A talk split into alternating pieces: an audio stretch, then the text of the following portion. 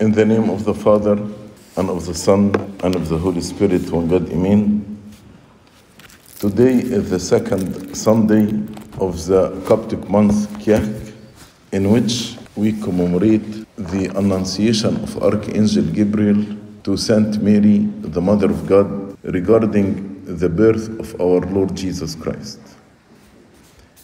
And the first observation in this Annunciation that the name was given by God himself through Archangel Gabriel, as he said to Saint Mary, and shall call his name Jesus. And Jesus means Savior. So the name here, not only just a name, but also to explain to us why the Son of God became man in order to save us from our sins. And also he told him that he will be a king. But when we read carefully the words of Archangel Gabriel, we will understand definitely this is not an earthly king, because he told her, and he will reign over the house of Jacob forever. No earthly king will reign forever. One day he will die. And then he said, and of his kingdom there will be no end. There is no end for his kingdom. Here the kingship of our Lord Jesus Christ is a heavenly one. He became our king since the crucifixion. After the fall of Adam and Eve, Satan became the ruler of this world, and all the humanity were subjected to the devil. But when the Lord Jesus Christ died on the cross, he bound Satan, and he released those who were taken captives. He became our king for those who believe in him and accepted him to be their savior, and their king, and their Lord. And this is what we do in baptism, when actually we renounce Satan, means we are rejecting Satan to be a king or a ruler over us. Then we accept the Lord Jesus Christ, which means I join the kingdom of the Lord Jesus Christ. So the kingdom of the Lord Jesus Christ started from the day of his crucifixion. And in his second coming, he will deliver the kingdom to God the Father, as we read in First Corinthians chapter fifteen. But this doesn't mean after delivering the kingdom to God the Father, he will not be king, no. As Archangel Gabriel said to Saint Mary, his kingdom shall have no end. He will actually deliver the kingdom to God the Father, as Saint Paul explained in First Corinthians chapter fifteen. So God the Father will be all in all. Also, Archangel Gabriel said to Saint Mary, he will be great and will be called the Son of the Highest. No one is great except God. And the Son of the Highest, because as Saint Augustine said, the Lord Jesus Christ has two births.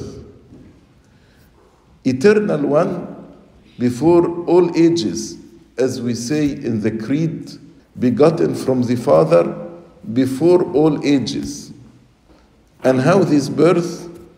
Light of light, true God of true God. Begotten, not created. This terminology is very important. He is not created. He is begotten. Begotten from the Father. That's why he is called the Son of the Highest. And the second birth in the fullness of time. The hypostasis of the Son took flesh from Saint Mary, Mother of God. And he was born as a human being. And his divinity is united to his humanity without mingling, without confusion, and without alteration. And how this will happen?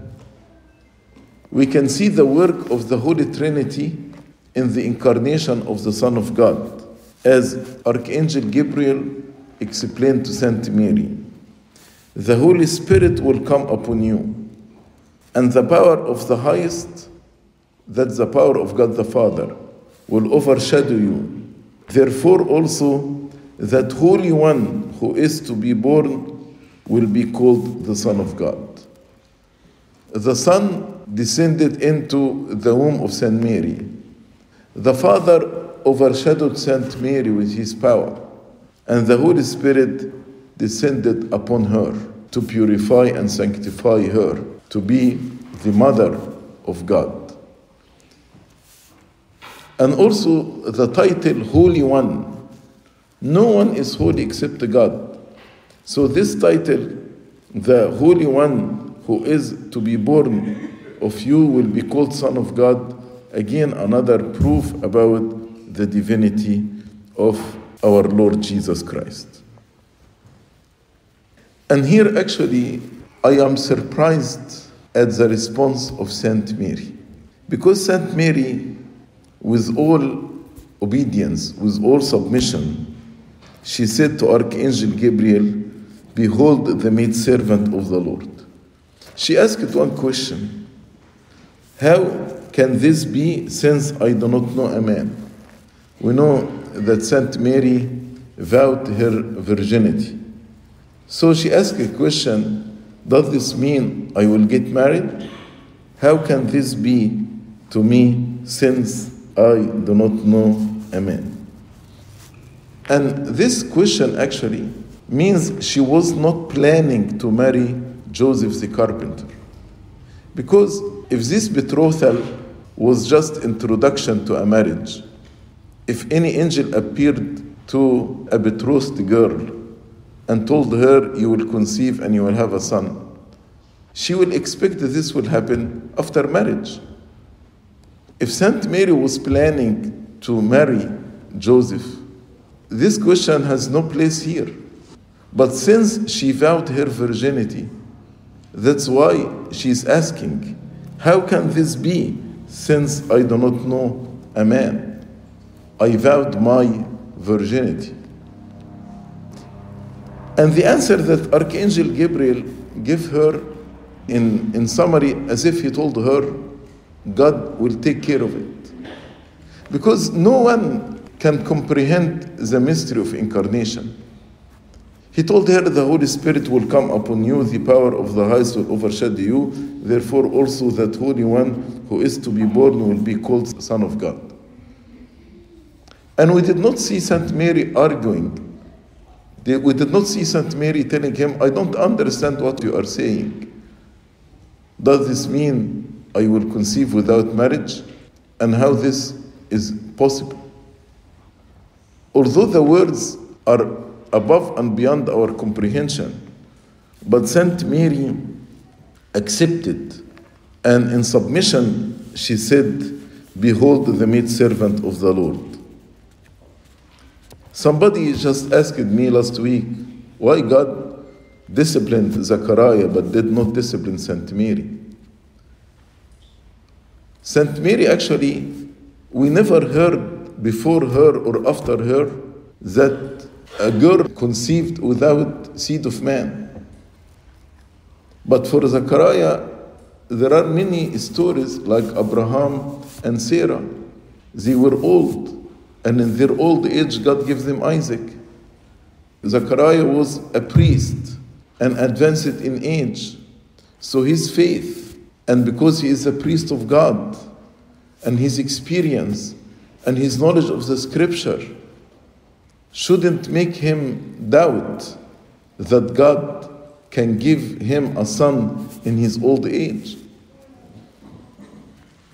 So the question of Saint Mary is not a question of unbelief, but because it never happened, and it will never happen, that a virgin gave birth to a son.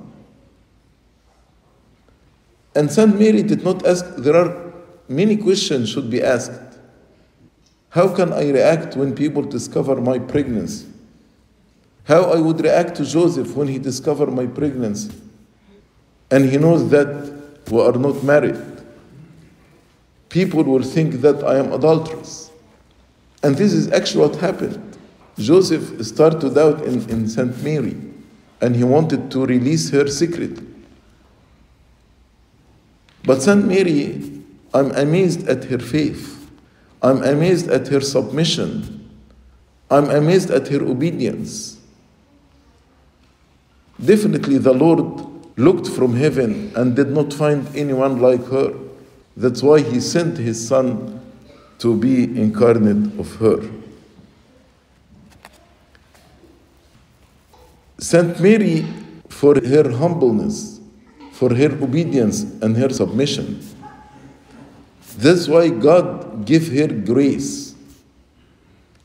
In the original text, it is not "Hail to you, highly favored one," but it is "Hail to you, O full of grace." And as Saint Peter and Saint James, both of them mentioned this in their letters, God resists the proud, but he gives grace to the humble. And I can say Saint Mary is the most humble person in the whole creation, since Adam to the end of the ages. That's why she received grace abundantly. So indeed, she is full of grace, full of grace.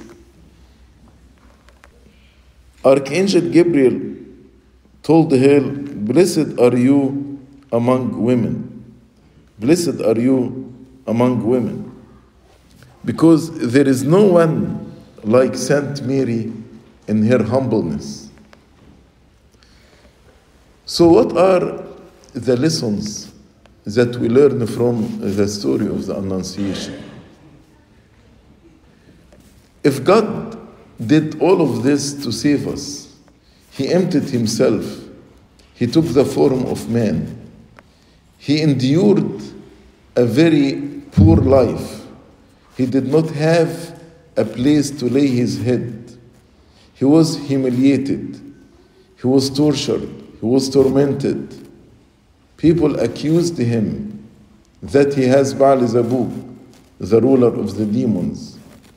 And in the trial, he stood before six courts, three religious and three civil. He stood as a criminal.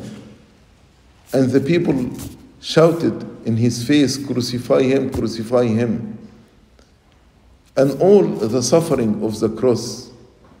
And the immortal, he accepted death unto himself to defeat the power of death. So if God did all of this to save me, what I should do in reaction to this? How much love, how much dedication, how much spiritual struggle I should endure in order to make my calling and my salvation steadfast. This Annunciation put responsibility on our shoulders that we need to do whatever it takes in order to make my election and my calling steadfast. God called the people in Egypt, the Israelites, to leave the land of Egypt in order to go to the promised land. The same calling is for us to leave the love of the world in order to inherit the promised land. All the people who came out of Egypt perished in the wilderness, as Saint Paul explained in his letter to Hebrews, except two. Why? Because lack of faith. Why? Because they did not fight the good fight. So they were called. They were elected, but they did not reach the promised land because they did not live godly life. They did not follow the commandments of God. That's why Saint Paul, in his letter to Hebrews. He's warning us. Yes, we are called and we are elected to inherit the kingdom of heaven. But be careful lest we lose this if we are not devout, if we are not committed, if we are not dedicated, if we are not fighting the good fight, if we are not finishing our race. Another lesson from the story of Annunciation, how to trust God with your life. Saint Mary trusted God with her life when she said, "Behold, the maidservant of the Lord, let it be to me according to your word." Many times we are against the will of God. I want my will to be done, not the will of God. We think that we are wiser than God, or we know better than God. Saint Mary was in a very situation. She can actually say to Archangel Gabriel, "Here are my stipulations or my condition to accept this. You need to promise me that you will defend me. You will appear in miraculous way to clear my name, that I'm not adulterous." But Saint Mary didn't do this. She trusted God completely. And when she said, "Let it be to me according to your word," let your will be done in my life, not my will anymore. Many times when there is the will of God is very clear in the commandment, but we are hesitant, we are reluctant to do the will of God. And we say, no, this will cannot be applied in the twenty-first century. As if the word of God is not suitable for every time and every place. And we trust our will more. And we want to apply our will. And at the end, we fail. Because who is the counselor of God that may teach him? Who is the wisest person that can instruct God, as Saint Paul said? Let us be humble like Saint Mary and accept the will of God in our life with submission, with obedience, and also with joy, not with grumbling and complaining. We thank God that He sent His Son to the world in order to save us, in order to deliver us from the bondage of the enemy, and to make us His children, and to open the paradise of joy and the kingdom of heaven to all of us. Glory be to God forever and ever. Amen.